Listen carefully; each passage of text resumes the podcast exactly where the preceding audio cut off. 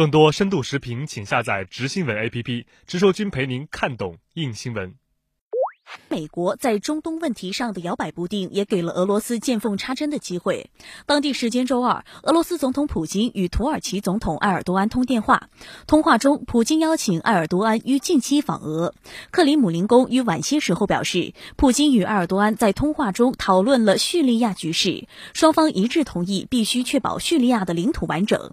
同时，两人还讨论了避免土耳其军队与叙利亚政府军爆发冲突的必要性。周一，普京还时隔十二年再次访问沙特阿拉伯，并签署多项双边协议。普京在与沙特阿拉伯国王萨勒曼会谈时表示，俄沙两国加强协调对确保中东地区的安全与稳定至关重要。媒体普遍认为，普京此访加强在中东地区的影响力。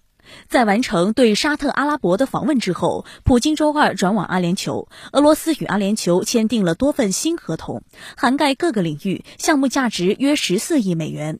路透社报道称，俄罗斯始终是左右中东地区局势的一股力量。普京本次访问有意提高自身斡旋地区局势的能力。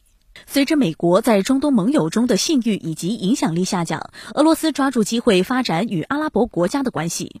观察注意到，近几年来中东局势发生很大的变化，俄罗斯与埃及、沙特等中东国家的关系也得到改善。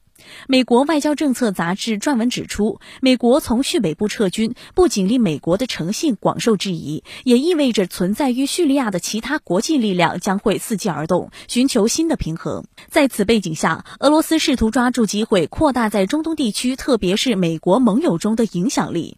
未来，美国主导中东安全局势的能力将进一步下降，中东安全格局出现多极化趋势，俄罗斯将成为重要一极。